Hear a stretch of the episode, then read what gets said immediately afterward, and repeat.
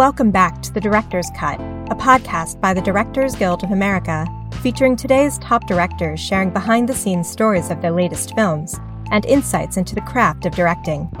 Please take a second to subscribe to our show wherever you get your podcasts.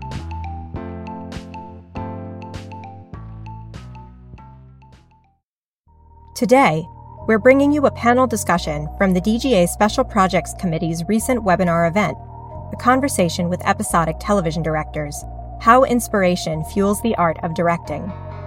Last month, directors Michelle MacLaren, David Nutter, Ken Whittingham, and Jessica Yu participated in a lively conversation moderated by DGA past president Paris Barclay, where they delved into who and what inspires them to continue topping themselves artistically on series such as The Morning Show, Game of Thrones, Atypical, Fosse Verdon, and Station 19. Other topics of discussion included who they admired when first starting out, what keeps them going during the COVID 19 pandemic inspired production hiatus, and how they expect their work and their process might change in the future. Thank you all. Welcome to our second Special Projects webinar via Zoom. We'd like to get into our panel today, but because it is the elephant in the world, I want to assure you that the things that are happening in our world today are going to have a profound effect on what we do and how we do it. So we're going to spend some time talking about that towards the end of our broadcast. So as this is Blackout Tuesday, we also want to let you know that we are not working today. We are sharing with our members, we are creating a community, and we're reinforcing some of the values that we believe in, that the DGA believes in, and we as members believe in. Um, but we will get more into that towards the end of our broadcast. First things first, we're prepared to share with you our thoughts on how inspiration fuels the art of directing. So let's get started. Today, we want to look at the art and craft of directing for television in this particular time uh, from a different angle. So I've asked our panelists to look deeper in preparation for this panel and to discuss as openly as they're willing to share what inspires them from the start through each work they create to see how they see themselves, how they saw themselves, and how we see the future. So I've asked them to be concise, but who knows, to give us the real deal. I'm hoping they'll share a lot of their hearts as well as their heads here today. So let's start. Uh, David, who or what specifically inspired you to become a director? Well, I first wanted to be Barry Manilow. That was the first order of my agenda, or the agenda. I wanted to be the next Barry Manilow, and uh, I realized I wasn't going to be the next Barry Manilow. For three years of music school, I'm finding, what am I going to do now? So I decided to take a Super 8 film class. That's third third year of summer, and just to see if I could maybe write music for movies.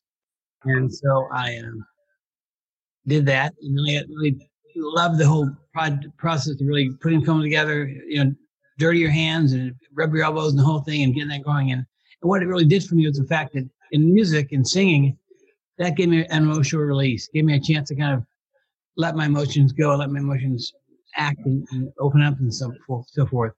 And with filmmaking, I felt I could do the same thing. So I started writing music for my films, and I got really into the directing side of it. It was really something that um, uh, was really worked hand in hand very well. Wow. So I, have known you for a long time, but I didn't know that it was music.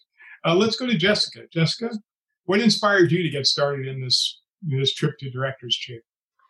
Well, I didn't have any light bulb moment. Um, I grew up always loving making things, but honestly, I don't know if, if it actually occurred to me. There weren't a lot of Asian American women out there making films, so just didn't register so much um, for me. But uh, I think, um, and I didn't go to film school, but I think I fell in love with the work. Um, my first job in production, I was a I, I was a PA on some food commercials, not very inspiring, but then I worked on um, some documentaries, and the very first one was Freida Lee Mock's uh, documentary about Maya Lin. Um, and Freida is a wonderful, uh, very prominent um, Asian American director. So on that shoot, the very first shoot, they slung a Nagra around my neck, and I was out there recording sound. So I was like right there watching the story be gathered. And I had a front row seat watching that film be made all the way through editing. And so I didn't know in that moment, oh, I want to be a director, but I knew I wanted this. I wanted this process. I wanted this work. I wanted to see this experience shaped in this um, uh, through film. So I think that that was the the first spark, certainly. How about you, Michelle? Um, I, I like Jessica. I'm not sure if there's any one moment, but I somehow knew I wanted to be a director from a very young age. And um, as a kid, we grew up uh, in the summers on an island that had no electricity. So our only form of entertainment was charades, telling stories, and we did that a lot for years. And uh, I knew I wanted to get into the business, and I started uh, as a PA uh, on a food commercial as well. And then I worked my way up and became a, a, producer. But in the back of my mind, I was always thinking about directing, and I would study acting on the side because I wanted to understand what actors go through and I take directing classes. Um, but I was doing fairly well at producing, and I became a producer um, on the X Files. And I was producing alongside directors like David Nutter and Kim Manners and Rob Bowman, and I had a front row seat to the best film school ever in watching these guys and i was thinking i want to do what what they're doing. And then my grandmother passed away. My mom called me and she said i found a letter in your grandmother's things and you need to read it right away. And she sent it to me and it was a letter i'd written her just telling her what i'd been up to. And i said in this letter that oh i just saw a movie and i hope someday i can direct a movie as well as this I didn't write the name of the movie. It was probably restricted or something. but I wrote the date and I was 13 years old. And my 13 year old self gave me a kick in the pants. And I went to the producers of the X Files and I said, I'd like to direct. And I had earned it at this point. I mean, this is, this is a long time coming. Um, and I got very lucky because the writer of that first episode was uh, Vince Gilligan. Wow. That's a great story. Ken, go for it. Well, um, in college, my uh, my junior year, I got a job at CBS in the mailroom, and um, and work. I was just supposed to work that summer, and then I ended up getting a job as a page uh, when I went back to school. And so I worked on various comedies like uh, WKRP, Three's Company, um, shows like that, and um, and it was it was you know it was a lot of fun.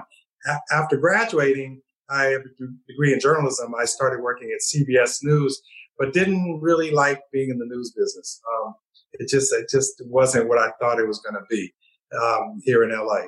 So um, I decided to take a break and try to figure out what I was going to do. And someone's called me, a friend of mine who I been a page with, asked me if I wanted to work on the show 227 as a um, as a PA. And um, and initially I thought that was a little beneath me, but then I decided, hey, I don't have a job. I need to do something. So uh, I started working on the show. And there I was inspired by a gentleman by the name of Gerren Keith, who was an African American director. And I said, wow, this is this is really cool. This guy is and initially I wrote a script for 227. I thought I wanted to be a writer, but after watching Gerren work, um, he was my first inspiration. And after that, Jay Sandrich, and then an English director by the name of Edgar Wright. So those are probably my biggest inspirations. But uh, initially, um, I, you know, I was, I thought I wanted to be a writer, uh, a journalistic writer. So.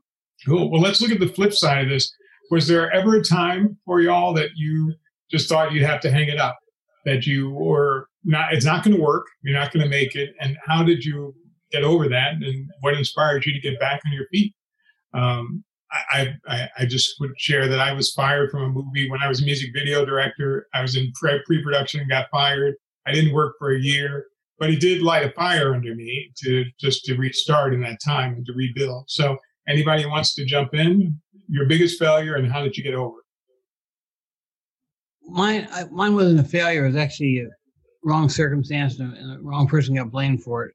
I uh, have been very fortunate. I directed a little bit of a movie with Don Johnson back in Miami. He got a lot of critical acclaim. I came to Los Angeles and I waited and wanted to direct. And I was reading for reading for for uh, uh, producers and and everybody uh, you can imagine, and I just couldn't get a job anywhere. So I went and played golf, and um, uh, one day I was, I was, pissed off and didn't know if I'd ever work again. And I happened to play with Patrick Hasburgh, who created the TV show 21 Jump Street. And we played 18 holes of golf. He says, let's go to the 19th hole. We had a beer. And he, he asked me lots of questions. And I was like, okay, yeah, yeah. Because I, I lost all hope at that point. And the next day, uh, Patrick called Steve Beers and said, I want to hire David Nutter to direct an episode of the show. And he said, well, Steve Beers said, well, we look at this movie, we'll talk. And he said, no, hire him. So I got that job. And six months later, I got the job and got married and the whole thing. My life was starting out. And then they said, you're going to come back in September. And I, I didn't get called back. I kept saying, "What's the problem? What's the problem? What's the problem?" So a year, two years goes by, and all kinds of things about my agent and all that kind of stuff that you don't hear about. But I did, but I didn't really call the producer directly, and I should have, because once the agent, uh, I left my agent, then the doors opened very well for me. It was fantastic after that. Interesting, Michelle. Did you ever hit a wall and and find your way back? Um, I think probably a few walls, a few times. Uh, I guess one in particular was I was a relatively new director, and um, well, I was a very new director. I had I had one credit to my name, The X Files, and uh, I decided I knew that that I was never going to looked at be looked at for the Emmys or anything. But I thought in those days they send out VHS tapes and it cost a lot of money, and I paid a lot of money to, to send my VHS tape out because I thought maybe people that have shows, maybe producers will watch it and I might get hired. And Mimi Leder watched it. And I had one one credit to my name and she hired me on her new show, John Doe. And it was an awesome and terrifying experience uh, all at the, at the same time. But I was really grateful to me. And uh, Steve Beers also gave me an opportunity like David.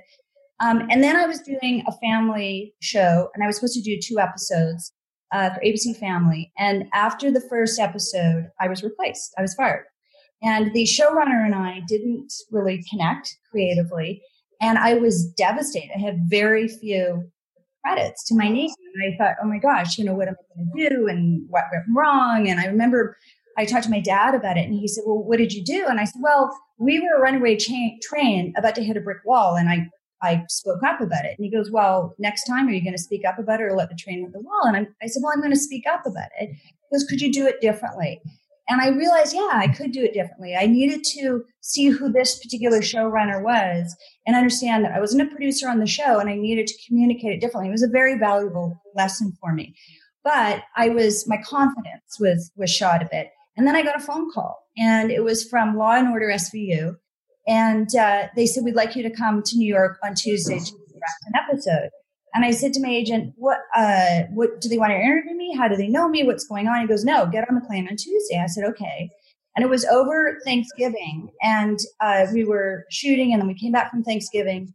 And I said to the executive producer, was Thanksgiving? And he said, Oh, it was great.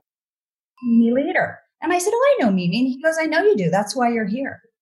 So I am very indebted and grateful to Mimi. And shortly after that, I got a call from Vince Gilligan asking me to come and do Breaking Bad. And I knew this was this incredible opportunity. And I thought, you know, Michelle, just put away all your fears and everything. Just go for it creatively. What can happen? You could get fired and you already have been. So if you fall down, pick yourself up and keep on going. And I'm, I have a lot of people I'm grateful to. All right, Jessica, let's go to you. Yeah. So, well, coming out of documentaries and indie films, you always feel like your last film is your last film. You know, the problem is never the work is always the money. So there was a long time where I just wasn't sure.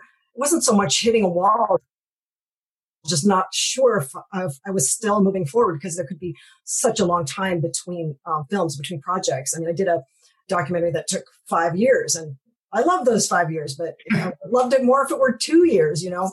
Um, but I do think that that has helped me be more agile in the episodic world, um, definitely. And I think um, the thing that kept me going, though, and I've tried to keep this throughout my career, is that I always have a project running parallel um, that is something that is my own, something that um, I've generated, or it's kind of more of a passion project because if you have a passion project, chances are you are going to see it all the way to the end. And so it just keeps that momentum going, even when the other side of you is wondering, how am I going to do this as a career? How am I going to do this professionally? And and that certainly is the turning point. Um, was a turning point for me. It was getting into commercials and into episodic, um, and knowing that I could actually support myself and my family. I, you can't do that on an indie film um, made every five years, you know. But I do remember I was on a, a panel when I was first up and coming, and uh, I think it was at Sundance or something, and somebody asked, you know, would you ever like sell out and do TV? And I remember saying something like, okay, that's kind of a moot point because no one wants to buy me. I would actually love to sell out. and thank goodness there was um, those opportunities because right now episodic TV is one of the most creative places you can you can be in the world. So I'm very grateful for that. Cool. Ken, you may now unmute, although I think the echo is coming from you, so you're gonna have to stay muted when you're not talking. Okay. Are you sure it was me? okay. anyway, um, I started. Uh, I was a stage manager on a show called Malcolm and Eddie, and I got my first opportunity to direct on that show. And so I directed a couple the first season, a couple the second season, and so now I'm like I'm on my way. And so the third season, uh, producers called me and said, okay, but I was still stage managing. So they said, okay, you have to make a choice. Either you're going to stage manage or you're going to direct. What do you want to do? And I said, well, it depends on how many episodes I'm going to get to direct. So they said, okay, we'll give you five episodes. And so I'm like, that's great. That's enough to, to send me on my way. We, um, we got new producers that came in and then one of the, uh, the actors on the show decided that he wanted to direct them all. And so my five went to zero. and so um, now I'm kind of out there with no job at all, two kids. And um, um, I had, I had pre- the year before I had directed an episode of Moesha. And so producer from Moesha, Jim Tripp called me and said, do you know anybody that might be interested in uh, being a stage manager on the show? And so I said, me. So I went over to stage manager show that I had already directed. So it was a very humbling experience. And at that same time, my agent had called and said, well, it doesn't look like you're getting any work this year. And we're going to drop you from, uh, I think was, I was with Broder Kurland at the time. So I was dropped from my agency. I was doing a show, but being that I have an athletic background, I just didn't, I never thought about quitting. It never came across, you know, I never cross, came across my mind that I would quit.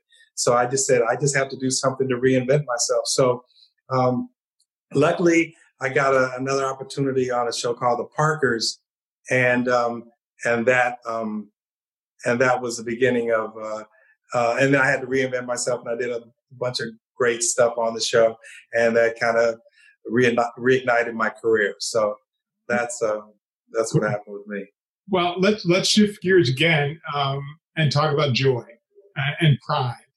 Um, I want you to tell us about a particular instance when you felt either incredibly proud or incredibly joyful on set. I mean, one that comes to mind with me last season, we had a homeless encampment that was in our shop on our location, and I didn't mind it, but apparently we couldn't photograph them because we didn't have the right to. So they had to go, but I didn't want to displace them. But when I came on the day, they were gone. And what I discovered is that our location, uh, one of our location managers actually worked the entire weekend to find them places to go, to find them housing, to find them temporary places to live. She went to each of them and figured out where they could possibly go instead of just, you know, like the cops brushing them aside. She connected with all of them. And I was so proud of the show and proud of what she had done. Uh, we gave her an award. We gave her Employee of the Episode. But that was just a token uh, because what I really felt was that's a show that has a big footprint and can cause a lot of wreckage in its path. But here's one person who has taken the time to care about the people that we impact. Um, moments like that, times when you felt really proud to be doing what you're doing. Anyone wants to go first? For me, it was the um, episode of uh, Rains of Castamere, The Red Wedding. Um, with directors in television, you don't always get reviews at the box office and all that kind of stuff because you're, directing episodic television. So we worked very hard on the episode and turned out quite well, I think. And what came after that, I didn't expect. What came after that was, of course, YouTube exploded and people were shooting pictures of their friends watching the episode who'd read the book. And it was amazing to get a chance to see people reacting to what I had done shoot, shooting wise. I wasn't seeing the screen. I just watched them watch the show.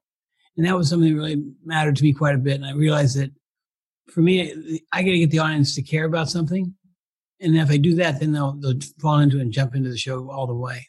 And with Game of Thrones, they spent three long years really building that background, building, building that that, uh, that relationship with the audience, and they hit a home run with that. I think, as far as the story was concerned, and that was a real joyful moment. And I said, "Well, it may not be a hundred million dollar movie, but I'm happy with that."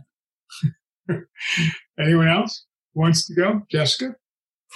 Oh, well, it's sorry. I got this question late, and I realized that I actually experience joy a lot when I'm working.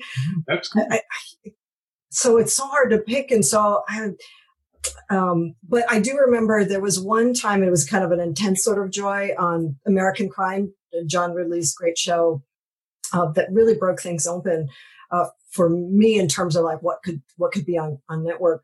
There was a um, we had a seven minute scene. Um, I'm sorry, it was like a, a seven page scene that um, John said, yes, you can totally do this in one shot. You know, you can, I, I will be behind you 100%. And so shooting this very intense sh- shot uh, where it's mostly one person speaking and the other characters they might not even be on that we, might not see their faces um, in the frame. They might just be moving in the background. Everyone was so focused, though. I loved seeing the support of everybody in, in the crew and everybody in the scene, knowing that it was really about this character giving testimony.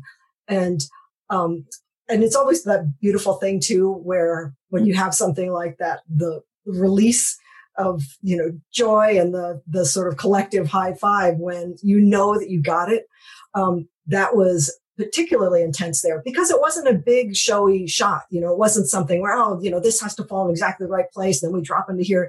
It was just this very intense, slow move. And, um, I just, I, I really, that one stands out because of no one caring about where, how much they were going to be featured, just getting it, getting it right.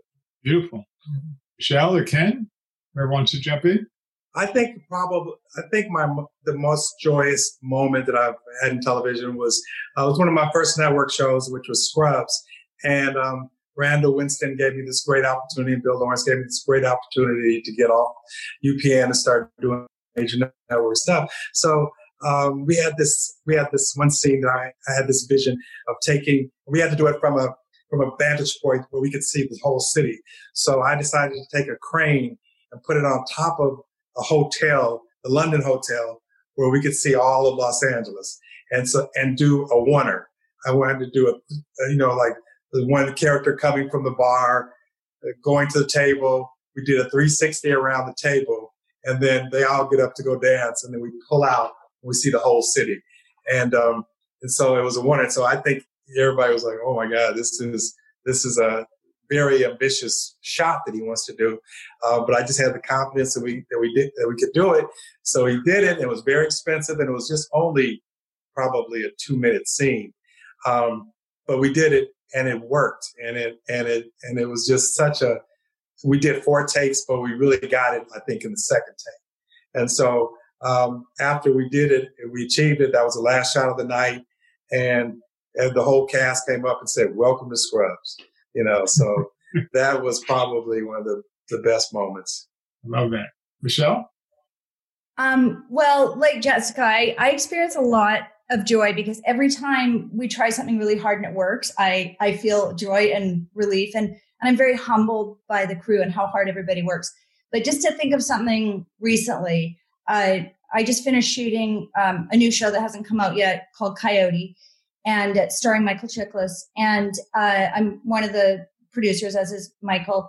And we uh, convinced the the studio and the network to let us shoot it um, 100% of it in Mexico and in northern Baja, all over the place, and in really remote, wild locations. And you know, we were convinced we could do this and we could pull it off. And we had no idea what we were getting into. I mean, challenges. We faced challenges on a daily basis. Our, our first AD, Brett DeSantos, who's amazing, six times a day, we would look at each other and our jaws would drop with the challenges that were presented to us. Our crew was amazing 98% Mexican crew, absolutely fantastic. Anyway, we were out in the desert for uh, eight days of uh, the first two episodes. And we were at these very, very remote locations. And we had one day in this really super remote location. And when we got there, we had been presented with some challenges where we literally had about five hours to shoot five scenes, five actors, motorcycles involved, people hiding, going up sand dunes and hiding behind rocks and all this stuff happening. And I knew there was no way that we were going to make this day unless we, we did a Hail Mary. And I, I went to the AD and the DP and I made a suggestion and then I went to each of the actors and I walked them through all five scenes, one at a time, what they were going to do. And we placed three cameras in three different places, one high and wide, one low and wide, mm-hmm. long lens. And we did a play in the middle of the desert. And it was a 22 and a half minute take. And at the end of it, all five scenes straight through, I said cut, and you heard Brett go, Oh my God, it worked. And it was, I don't suggest anybody does this. This is not the right way to be approaching scenes, but sometimes you have to punt in the, in the, in the spur of the moment. You have to come up with something. And I was so incredibly proud and humbled by the actors who who went through this entire thing. The crew that that uh, were in all these different locations and i couldn't communicate with them. And it was like doing a live play. And everybody at the end of it just cheered. And there was such joy and happiness that we actually pulled it off. And i it was uh, it was a wonderful moment. Love that.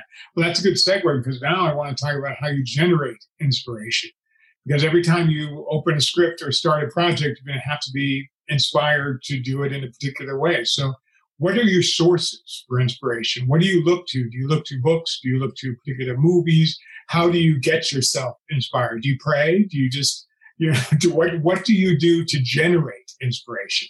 Is what I want to know, because then I can use it. Let's start with uh, Jessica. We haven't started with you lately.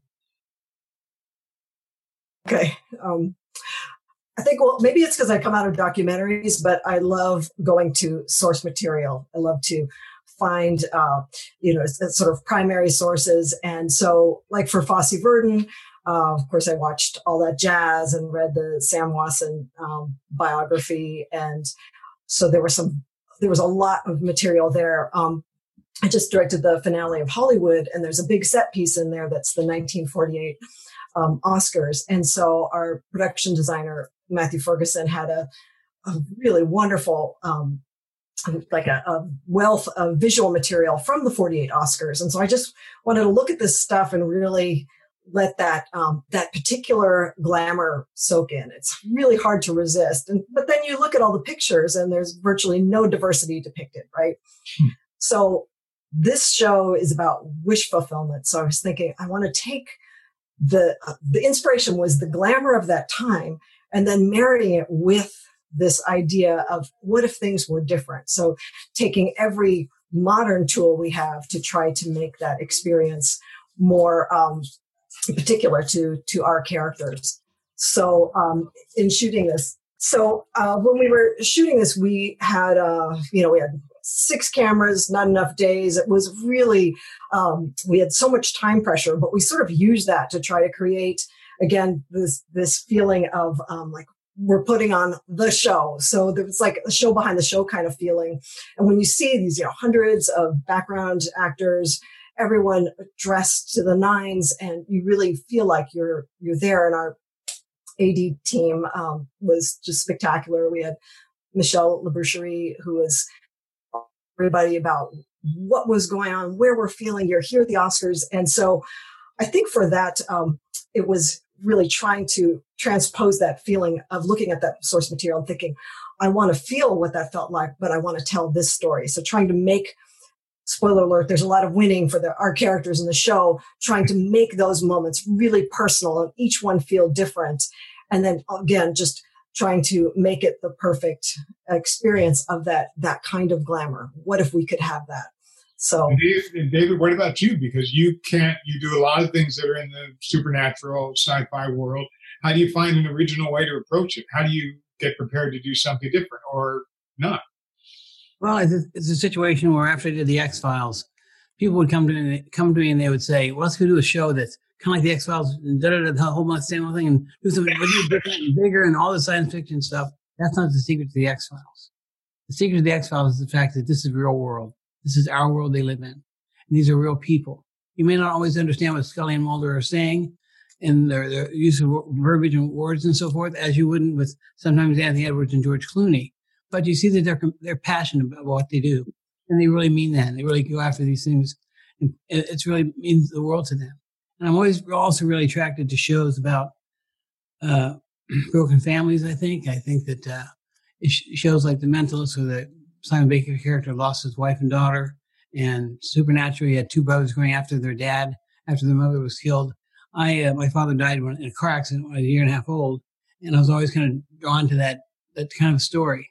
And it was a situation where those I always get drawn to those kind of stories. But when you talk about a moment of wanting to really be inspired, it's important and necessary for me to be inspired. But what also is important is to inspire the crew, inspire the actors. That's the job of the director, I think. Because once you get these, once they know that you know what you're doing and you give it, you really care, that's so very important. When I did Band of Brothers, I realized that people who watch the show may have never seen an inch of footage from the real World War II. We have a responsibility to make this great. ER was the same way.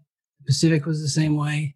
And I kind of treat all the shows like that. I want to give it a sense of reality, but also try to inspire the crew because I've worked a lot of times with crews and I may get a few more setups here and there, whatever, but they feel like they're following somebody. And I think the Pied Piper part is very important too. People want to be directed and actors want to be directed. Jamie Gandolfini wants to be directed. Vanessa Redgrave wants to be directed. And you have to just go in and do your thing and, and direct. And to me, that really is the thing that uh, inspires me. Love that. Ken or Michelle, I mean, I, I, did you do you just steal things? You actually is there anything where you just take like I do? Well, um, when I start a new project, um, I'll use The Deuce for example, which is a, a pilot I did for HBO, which uh, had to do with the history of pornography in the 70s in New York City.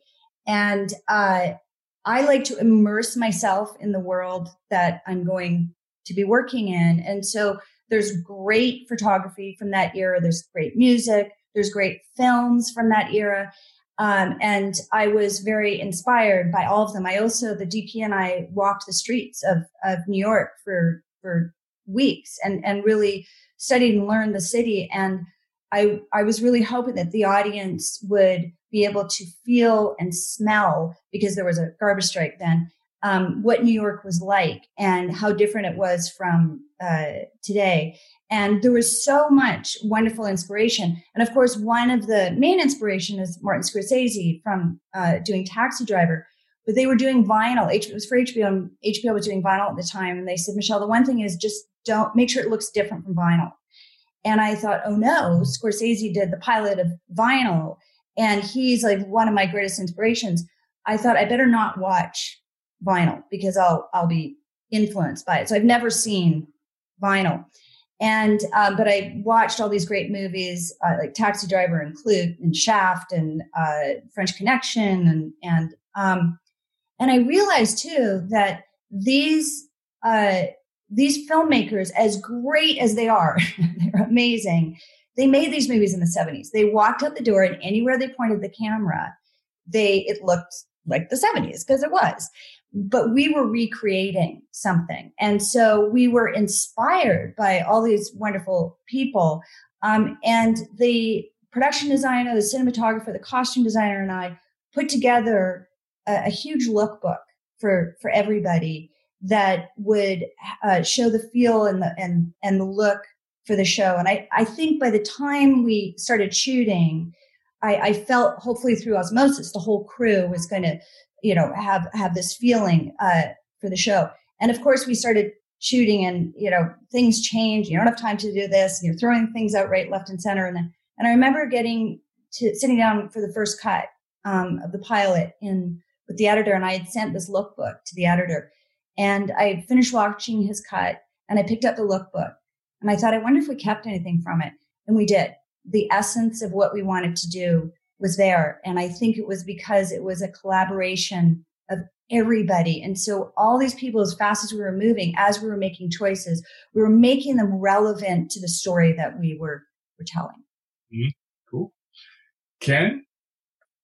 I think what inspires me and what has always inspired me um, is the ability to make people laugh. And um, it's such a drug.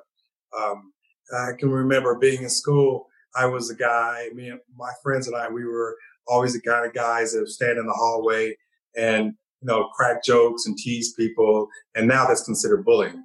But it's, uh, we, you know, we really enjoyed Richard Pryor and SNL and, and all these shows. And so we were just, that's what really inspires me. So what inspires me today, are the shows, some of the shows that I watch and I go, oh, I think I could really do something with that show. I want to be on that show. So I really seek out certain types of comedy and, and certain writers. It's very important to me. And that's what really inspires me because I want to be able to put, as James Burrows says sometimes, I put leaves on the tree. I want to be able to make it better. So that's the inspiration for me. How can I make this better? Working with people like Tina Fey, who's just, in my opinion, just a genius, and uh, to see if I can possibly top her, you know, uh, if I can possibly make her funnier than she already is. So uh, I think it really starts with, for me in comedy world, the written word uh, first, and then how can I make it better? Um, but I'm I'm constantly. I mean, I'm just so in a zone whenever I have a script. Um, I just I'm just totally there. I'm dreaming about it, thinking about it. How can I make it better? So I think that's my inspiration. That is great. I just got a question from a member here uh, that asked. I think it's a very good question, so I'll pose it. How often do you pull from your personal life to frame a scene or develop the character? That's from Sterling Brown, DGA member. How often do you pull from your personal life? And it's it's one of the things I really want to get to too is how does that, David? You touched on it a little bit in your how your background influenced the choices you made, but how does your personal life figure in? And is there a specific time where something either happened in your personal life or you were able to develop it into the story? Well, um, to find something of my own that I can think about, uh, I'll have to take a minute for that. But the thing that I really try to do is in working in preparation is getting to know the actors and getting to know what they're all about, where they're from, what their what their whole plan story is, just to get to know them as people, and then get to watch them and do their work and so forth before I begin to direct them. And what happens a lot of times is the fact that my goal is to try to find out something personal to them that I can relate the moment to, that I can make it personal for them, that I can make it feel like, you know, this is something that um, uh, could really touch them in some respect. So an example of that was in uh, Game of Thrones. Uh, uh, Brienne is left by Jaime at the Winterfell, and there was a big scene there, and there's one that he was leaving her, telling her that uh, he he was a bad, bad man, and he did everything for Cersei, and I don't, you know, I'm, I'm leaving you, I'm leaving you, just got get some swords and rides away. And she kept kind of coming up, I guess, a little bit blank at that moment. And so I went over to, to Nikolaj and I said, Nikolaj, on the last line, don't say that those words. Say, and and I don't love you either, and I don't love you anymore. And Rand's character has always been one that so honored and and so held Jaime in such wonderful. You know, he was close to her heart all the time, and so Nikolaj, who's a tremendous actor, and they both are. Um, it was a situation. The scene went on, and we did the scene, and he was telling her he's not going to all these terrible things, and then his last line was, "And I don't love you." And Gwendoline, she lost it. It was a surprise, something she wasn't expecting, and it was really something very special. And I, I really felt very happy about that, and it was good. And you know, the next time uh, Nikolaj said, "Well, I'm not going to do that anymore," and and then Gwendoline said, "Could you do that again?" That was really helpful to me that time. It was really helpful that I got a chance to do that. So I was happy that uh, she got nominated for Emmy this last year, and I thought that may have had a little something to do with it. Great. Anyone else want to tackle how their personal life might have helped them frame a scene or to develop a character? Sure. Um, one time uh, we were in a we had a table read on Blackish, and the script um, it just wasn't it wasn't it wasn't right. Something wasn't it was it just wasn't reading correctly. Something was wrong with it. And I never chime in uh, during uh, for the network notes right after the table read, but I kind of pull something from my personal life. I have a wife and three kids, well, young adults now, but um, we were talking about the family dynamic, and um, and my fix to the to the to the show to the to the episode was that you know a lot of times kids will try to play parents against each other. You know, they'll, they'll they, in a manipulative way.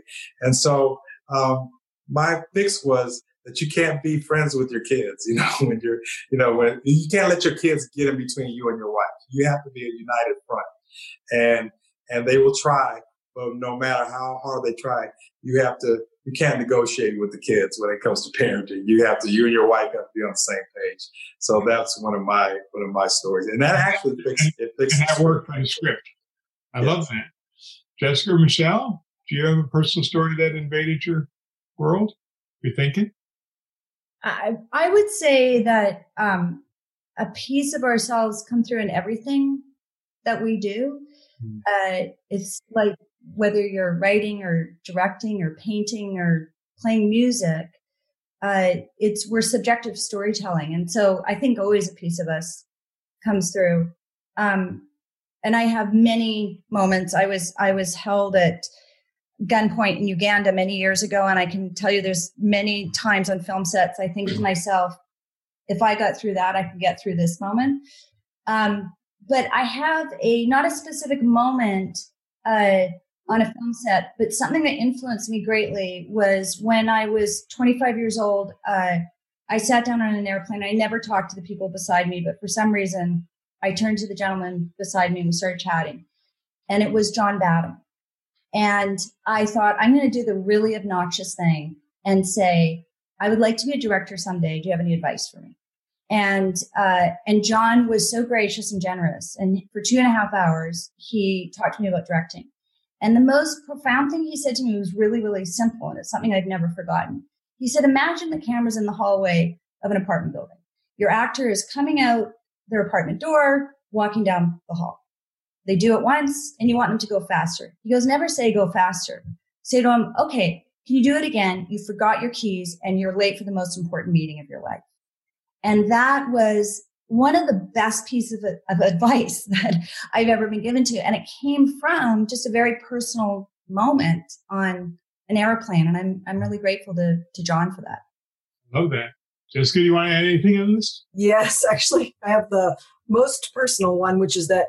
Um, so I did a um, episode of a Netflix comedy called Lady Dynamite, and it's about uh, the comedian Maria Bamford. It's sort of a surreal take on her real life. And the episode that they asked me to do is where she and the man, the character who in real life eventually becomes her husband, Scott Cassidy, they break up. So I'm very dear friends with Scott Cassidy, so her her real life husband. And so the scene that was happening in the comedy happened in real life. Like Scott when they broke up, he came to our house and he was like, I don't know why she's breaking up with me and everything. And then they got back together again. So I was filming like her side of that that that chapter in their life and it was very a really really funny episode but it was very strange to see this sort of twisted other side. And then there was a future episode in the next season. I didn't direct it but i was uh, there was a character loosely based on me uh, named Jessica Who, who's very loosely. very film director. So they made yeah, it was oh my gosh, and it was um she had made a film called Best Friends about her friendship with Scott. Um, and so they had these posters with this woman who was cast as Jessica Who, and I was like, "Can I have that poster?" So I have it framed in my office. Um, the famous documentary by Jessica. You know, real, real quickly, if I may, uh, talking about inspirations when coming out to Los Angeles again, I couldn't work the whole thing. And I remember going to the Beverly Glen Market. I just watched the, the Emmys. So I went to Beverly Glen Market and the man standing in line is Robert Butler. And I kind of walked up to him, not walked up to him not obnoxiously, and I, so I talked to him a little bit. And he said well, he took his, he was writing a check, so he basically tore off the check and had a deposit slip in it, had his phone number. He said, "Give me a call." And so basically, it's so crazy that we had lunch several times. He was a wonderful inspiration, such a kind man. And for us to have kind of a parallel career, I mean, he's he's a monster, he's the king of all. But to have kind of a parallel career has been a really interesting thing. And I love talking to him when I get a chance to see him. Yeah, those who aren't familiar with the Bob Butler oeuvre, he did the pilots of Hill Street Blues and Superman and Moonlighting and other great shows. Yeah, that that really helped establish their look and feel, uh, and is a, is a truly great man. So let's go a little deeper then, um, because some of you mentioned your family and some of you mentioned your life, and I'm very interested in knowing how your family figures into your inspiration. I mean, for example, I don't think I could do Sons of Anarchy today. Now that I've adopted these two boys and now that they're teenagers, I'm not sure I would be able to do that show. Not that it's a bad show, but I'm not sure I would make that choice because I, you know, since they've grown and since they've been a part of it, and they're two, you know, African American young men. I kind of wanted to do things that went in a different direction. Has your family influenced your work, and has it has it weighed on you in some cases, or are there sacrifices you've made your family in order to do these things? Anyone wants to jump in?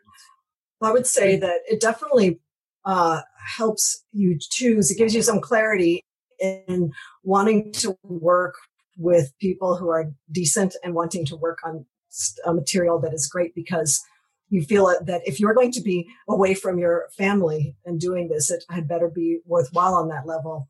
That said, I don't think that I choose things because of my family. There's a, I think my kids pay exactly the right amount of attention to what I do, which is not all that much, but, um, but we sat down, we watched the whole of Hollywood together. And at the end, you know, there's this again, spoiler alert, but Anna May Wong has this great moment on the Oscar stage, which obviously she didn't have in real life. It's very emotional. And at the end, I remember my 15 year old, she was crying and she, she turned to me and she said, mom, I'm so proud of you.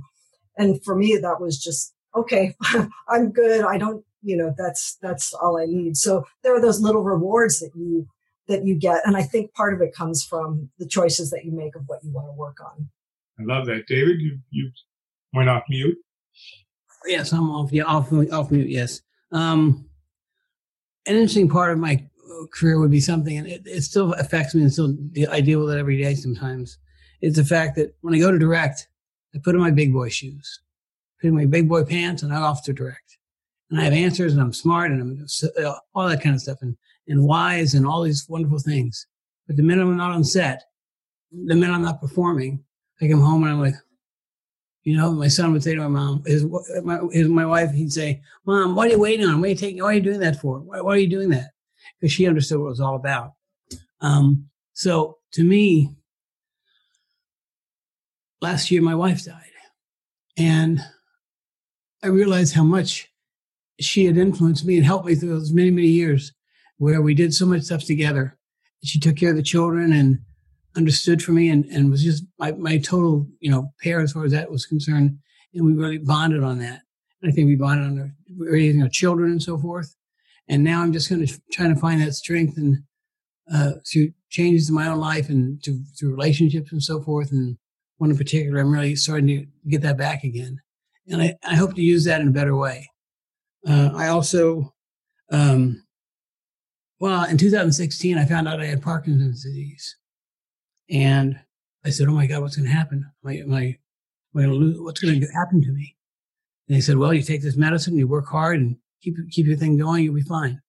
And it hasn't affected me in any way, but it's made me more sensitive to people.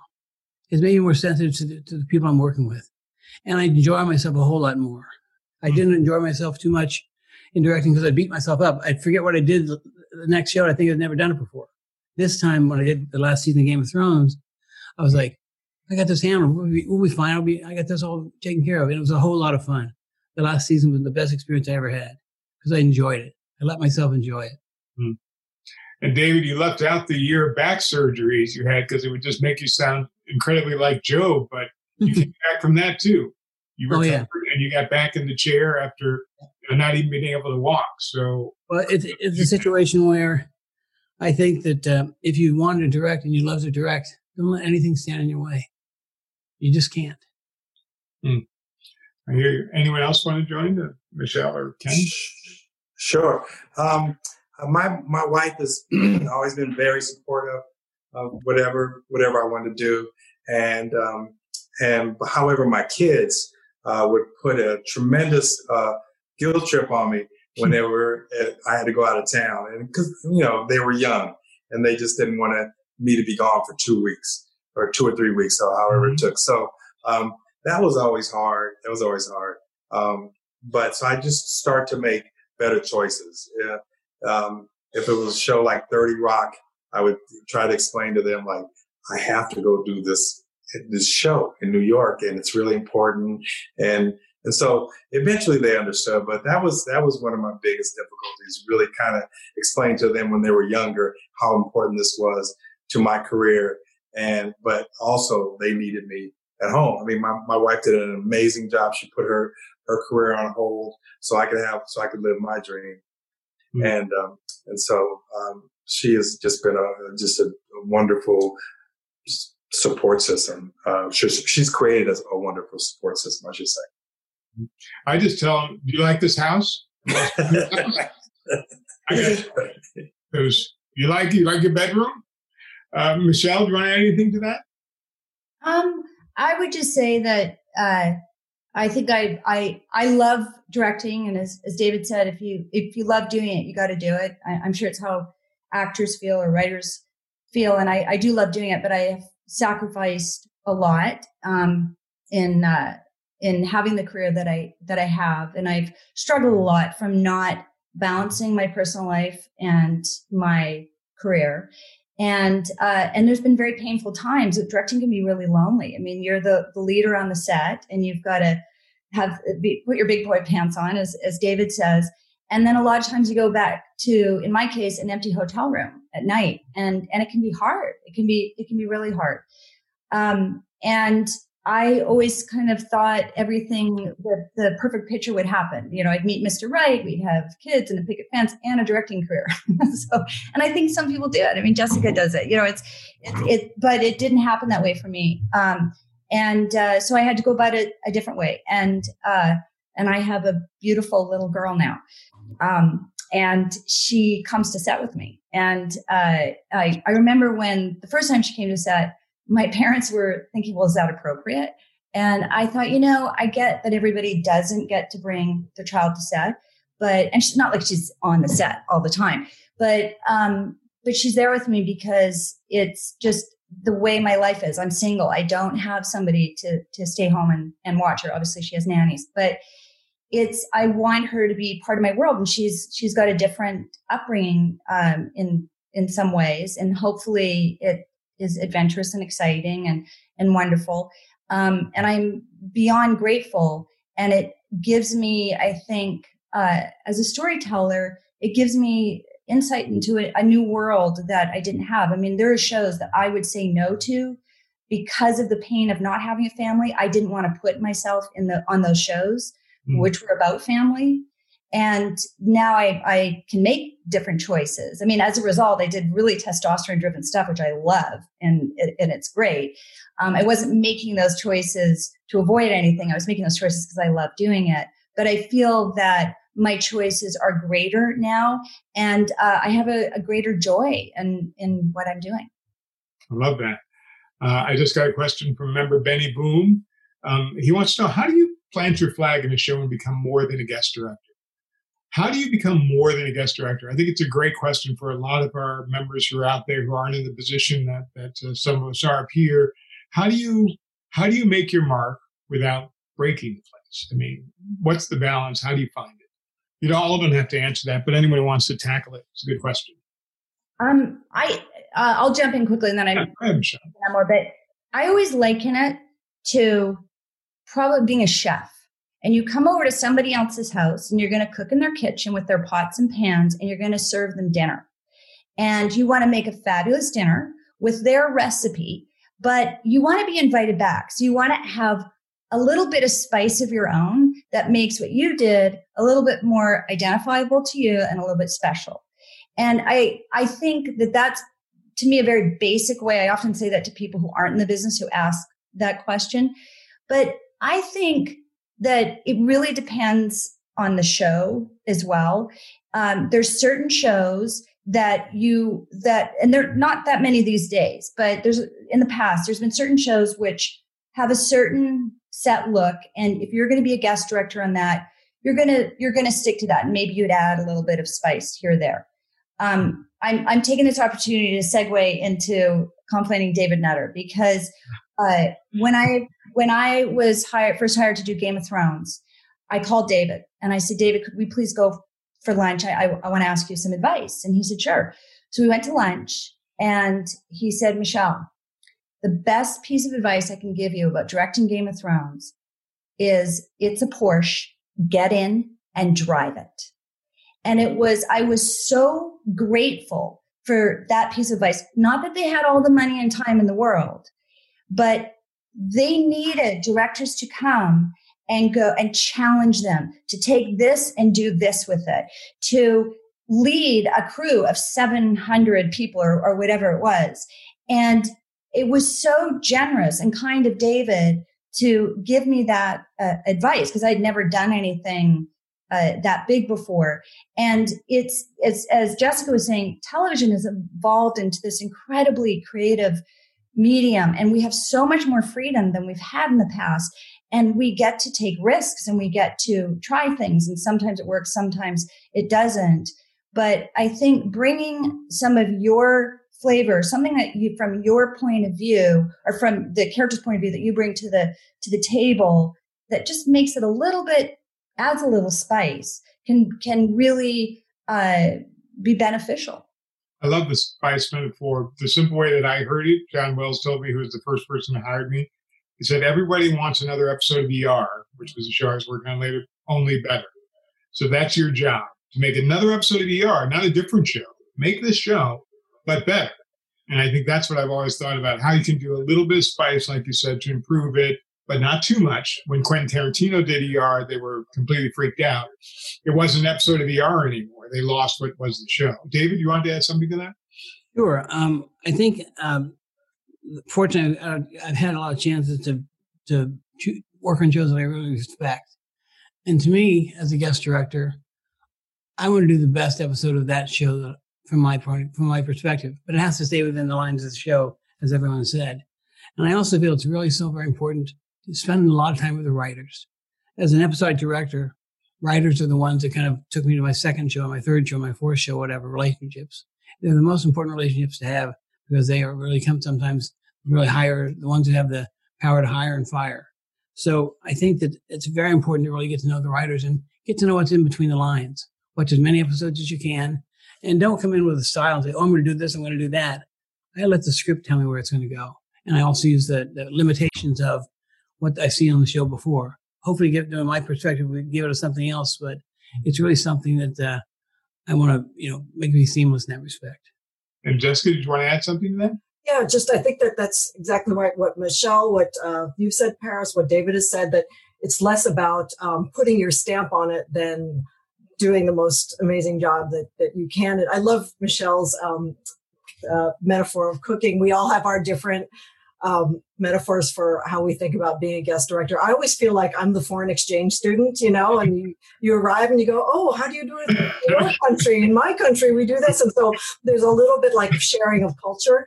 And to speak to what David was saying about getting to know the writers, I would say everyone has their favorite prep meetings. I love the tone meeting because I think that's the point, the time when you really get to talk about story. And if you have something in your bag of tricks that you really want to try, or you've got something that's bold that maybe you haven't seen on the show, it also can be a time to just feel that out and see if that is something that works within the vision of the show.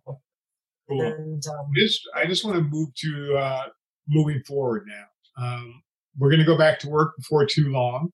It's going to be a new post COVID world. And there's going to be a lot of protocols, as you saw yesterday from the announcements that went out. There's even more coming from the DGA soon. Um, so things are going to change. I'm just wondering if you guys have given any thought to how your role as a director might change. Um, I've been thinking about it a lot, but I've been thinking I'm always sort of a safety Nazi. Those who've worked on shows and I've been on know that I'm nuts about safety and stunts. And now this has ignited a fuse in me to really increased my consciousness and my my awareness of every crew member and how the choices I make impact that crew member and their health, including the length of the days and the kind of shows I send. I'm just wondering if you guys have given any thought to that, how your job might be a little bit different in the post-COVID world and what you're intending to do. Well, I think it's important for the director to make people feel that they're safe. Make people feel it's all going to be fine. And if have, anybody has a problem, speak up, speak up, speak up. I uh, did a low low budget movie called um, Tra- Trancers Four and Five in Romania many many years ago, and they had just had a revolution. Ceausescu had just basically been killed, and these people were coming out of nothing. The AD would come to the set every morning, and he'd be singing "Good morning, good morning," and it was a situation in which he made forty dollars a month or sixty dollars a month, I think. And I, and I was really inspired by that. But of course, in going to Romania, this is the time that Uh, upheaval was happening. They had the big AIDS epidemic in the in the orphanages and so forth. And I brought everything for the crew. I mean, for the cast. I brought I brought ketchup bags. I brought medicine. I brought all the stuff. I was like Doctor Miss Doctor Feelgood, and because it was all important that they came out of there without a scratch because they came there on my behalf, and that's something that it's so very important to let people know that they matter, of course, and let them know that anything they have to say, speak up. Yeah. Else want to tackle that? Make our own family and shooting. Yeah. Anyone else? Ken, you wanted to give Sure. Yeah, I think I think doing your homework. I mean, really coming in more prepared, um, really having your shit together because time. Uh, you, you, we're not going to have a lot of time to spend on the set anymore. So I think really coming in, not waffling, really being definite about what you want to achieve to make the day go faster, and really caring. I mean, I, I, I naturally care about. I'm from the crew, so I I love the crew, and I'm a, I'm a crew guy at heart.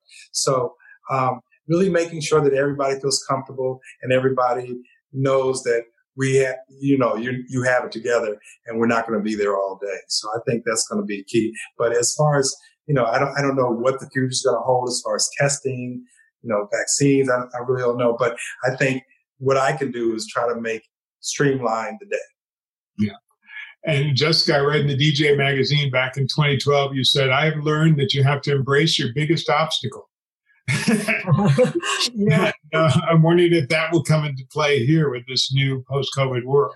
Yeah. I don't know. I've always found that extreme limitations are the source of great creativity. I mean, it's just that's how it happens. But, and we're all problem solvers. I mean, this is so much of what we do in our job, and we're also communicators. And this is going to require a level of communication and trust that we, that it's un- unprecedented what I do hope um, is that it won't cost too many crew jobs in mm-hmm. the, go forward. That's a huge, huge issue that I've thought a lot about. And then the other thing is if it does affect hours, if we're doing French hours and if that becomes our day, there's a part of me that thinks maybe this will address um, an issue that we've all faced in the work that we do is that sometimes our hours we're all willing to work we all do it but sometimes our hours feel dangerous and i think that this might be something that opens up that discussion. Yeah, I agree. Michelle, do you have anything you want to add to that?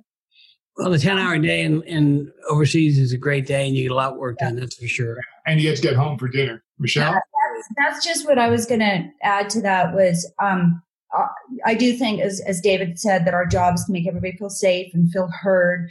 Um, but I think our industry has bad habits, especially in North America, and we work way too long of hours. And having experience working overseas, where they work ten hours, where you you can have an eight a.m. call and be done at six, you can actually have a life. Uh, you can go home, work out, have dinner with your family, whatever it is, and those are really important. And I would love to see our industry in North America to change our habits and and to work French hours or whatever it is that's appropriate for the, the specific show. Just because it's been away for a long time doesn't mean it has to continue being that way. It's, it's unhealthy. And I, I think we should look at our, our habits and, and see how we can change them to, uh, to just make it a, a better work environment for everybody. I, I, also want to do a quick commercial for the DGA team too, because I know we have a lot of team members who are, are listening in on this. I'm just imploring every director, not just the ones that hire on the show that I'm producing, but every director to really think about how can I use this group more efficiently to get this done, to make everything more efficient? How much information can I give them? How much can I share? How quickly can I make decisions that will then allow the UPM and the ADs and the second ADs to do their job more efficiently? Because it's not shit that's rolling down, it's really the genius that rolls down. And I wonder if we also can help to make that commitment as directors to really just you know, keep everyone more informed than ever, closer to us than ever in our DGA team. I think that's a way we can make this role better. Jessica, you want to say something? I'm sorry, I jumped in.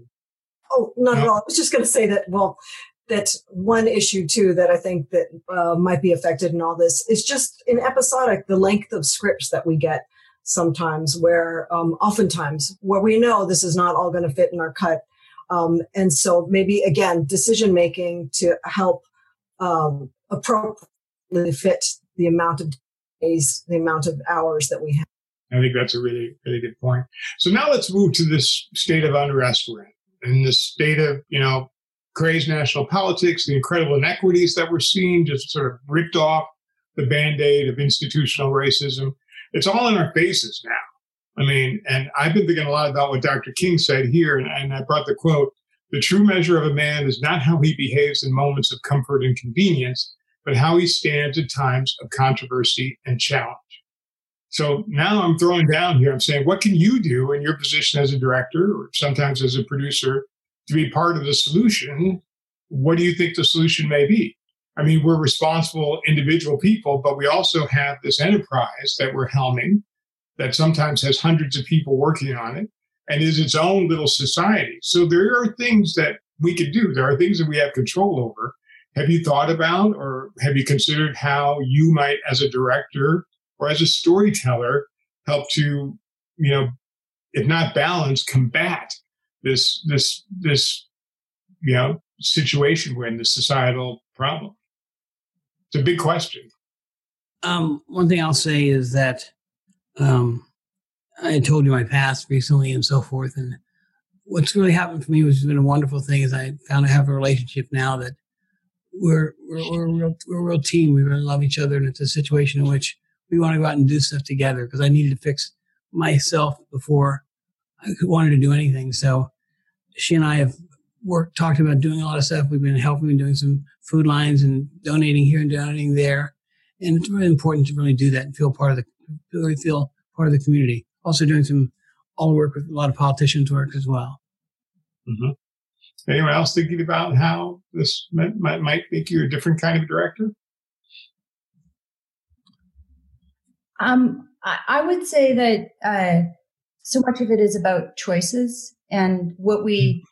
The you know what we decide to work on and and not work on um, and what we decide to develop. I think a lot of us develop a early in early in my career i would take any job that somebody would offer me because i needed to get experience. And then i got to the a point where i thought well actually maybe i could start to ask to be on certain shows and be part of certain stories that i that that meant something to me. And um and now i think that we're in a place where you know, during times of great upheaval people often turn to art for answers. And one of the strongest forms of communication is entertainment. And we can hopefully maybe start conversations, start people thinking. I mean, there's many people who already do this.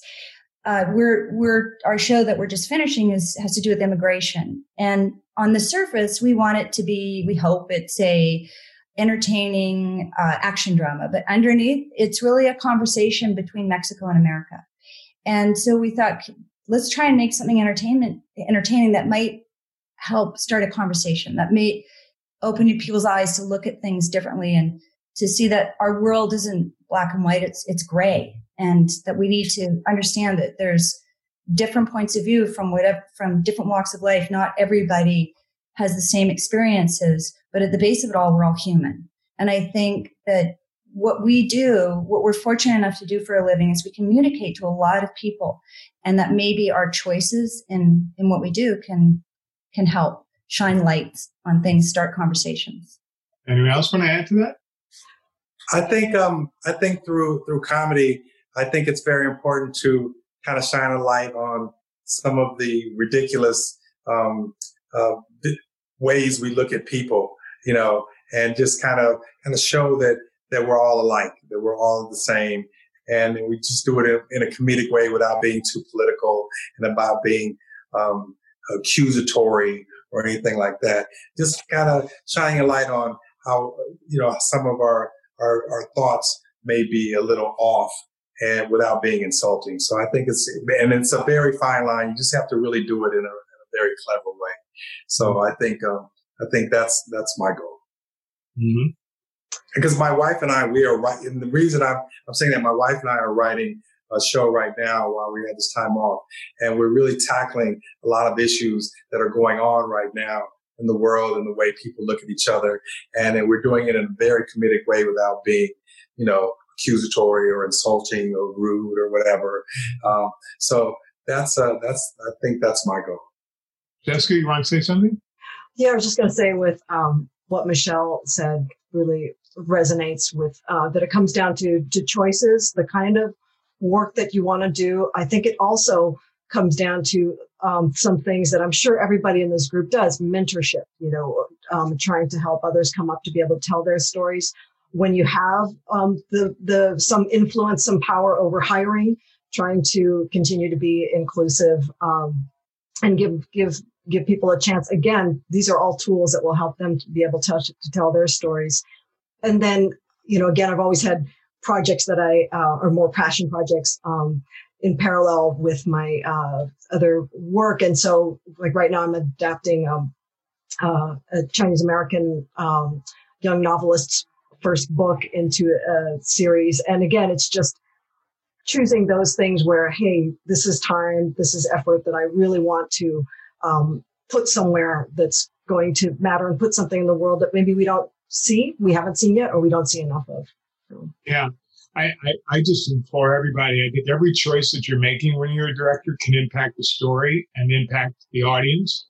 And whether you cast black men as robbers, whether you cast, you know, this, you know, Chinese American woman to be murdered, everything that you do has an impact. And so I'm just saying you have to look at all these choices. You may not have written the story, but you can help to develop it. You can impact on it. And the way that you present it is going to be critical towards how it's perceived. And we cannot discount the power that this media has. It has enormous power. And I think it's, it's going to be one of the keys to change if we're ever going to get past this moment. It's going to be in the stories we tell and how compelling we can tell them. I'm fortunate that I'm in Shondaland where that's just like the rule. We just go there. It's always about going there and finding the, the story that matters. So uh, not everyone is. Okay, so we have gotten some more um, um, questions from our audience and they're really interesting. They generally fallen down into, we could do this as a lightning round. People really want to know just, you know, the three things they can do to make it into the director's chair. A lot of people listening to this have not gotten their first episode yet. So what are the three things, just, you know, really simple that they can do that they have to do in today's environment to get into the director's chair? Anyone? well, you have to make a short film. You have to show people you know how to direct. You have to show people that you've got what that takes. Because as as people are looking for directors all the time, like horror movies, for instance, they want to see someone done a horror movie. Maybe not a great horror movie, but he's done a horror movie at least. And right. it's important, right, to try to do, go out and do something to show people.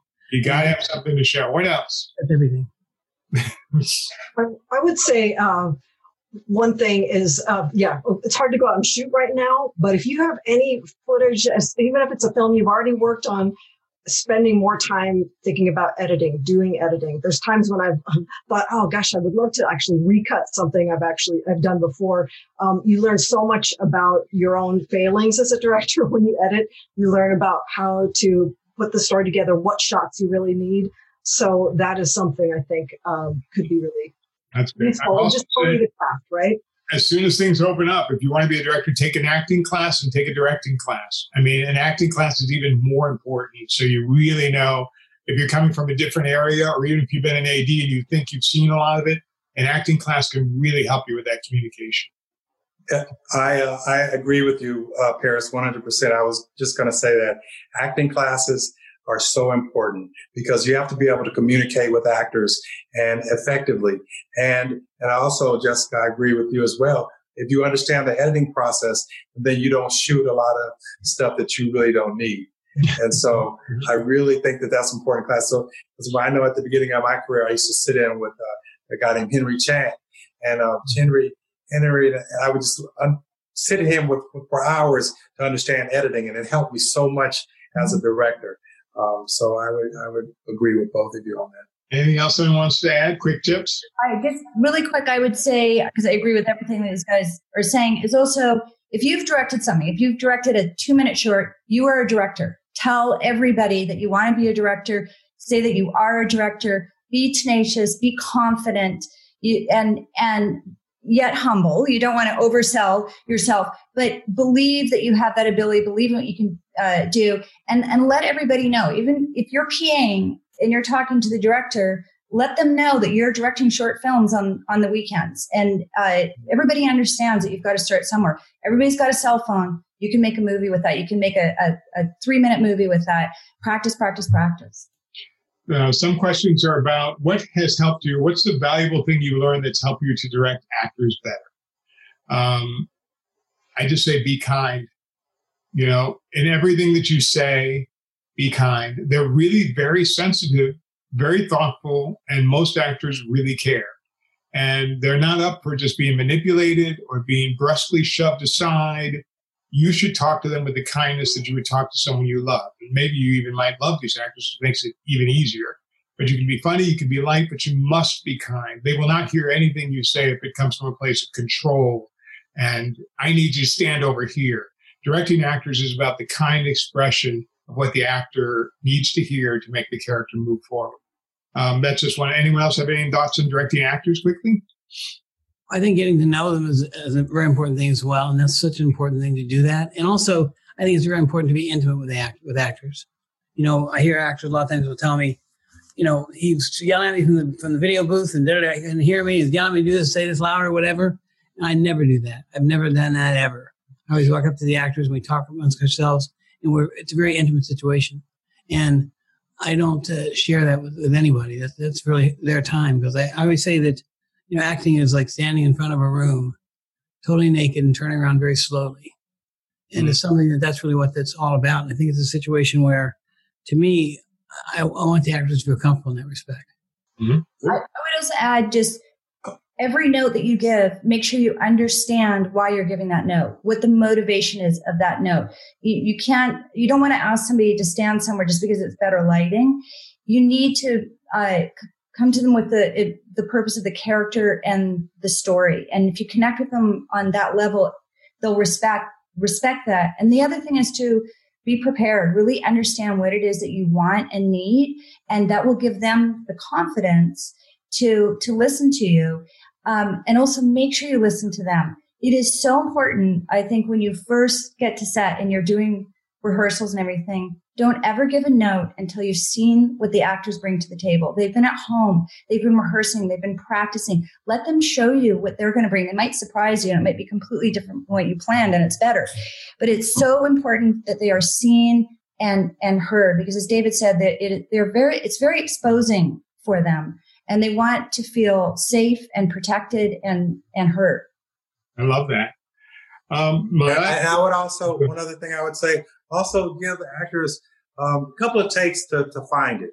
Um, maybe don't rush in right away giving notes um, because also you know it's seven o'clock in the morning and you're directing comedy. Nothing's funny at seven a.m. So you want to give people a chance to warm up, and also I think um, you i think it's very important to the actors to, to know that you understand the show you've watched the show you've seen episodes and and you're invested in the show so you can you can even refer back to you know the thing you did in season two episode three where you said blah blah blah and then you know that, that gives them a comfort factor to know that that you know the show you're just not some guy in there trying to get a check I, I think that's very important quick now just say that it's also important to dig, dig into their background and tell them something that not anyone else would tell them.